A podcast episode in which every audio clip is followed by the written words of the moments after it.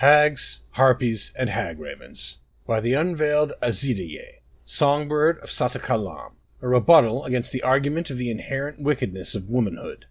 So listened I to a sermon by the thrice honorable high priest Zuladir of the High Temple, and he did inveigh against womanhood and its inherent wickedness, citing the tale of the temptress Shakari and the bloody crimes of Queen Jazeri. Consider hags, harpies, and hagravens, quoth he. Are these monsters not all, each and every one, women, and therefore wicked? And I thought to myself, it seems to me this is a priest who likes not women. Wherefore?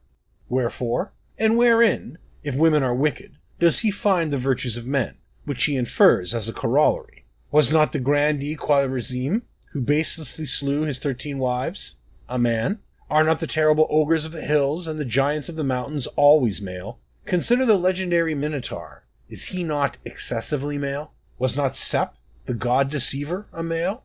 So called I then upon the thrice honored high priest Zuladir in his quarters and spake this to him. But he was unabashed, and he called me immodest and presumptuous. Yes, I presume, I said, and I shall presume further. And I unveiled my features, and disrobed my form, and said, Is this the wickedness you fear, O holy priest? And the priest did shake, and perspire, and reach for me with fingers avid and trembling. But I struck them aside with a laugh, and resumed my garments. And I said unto him, Consider, O priest, that a true woman gives not her gifts to one who does not respect them.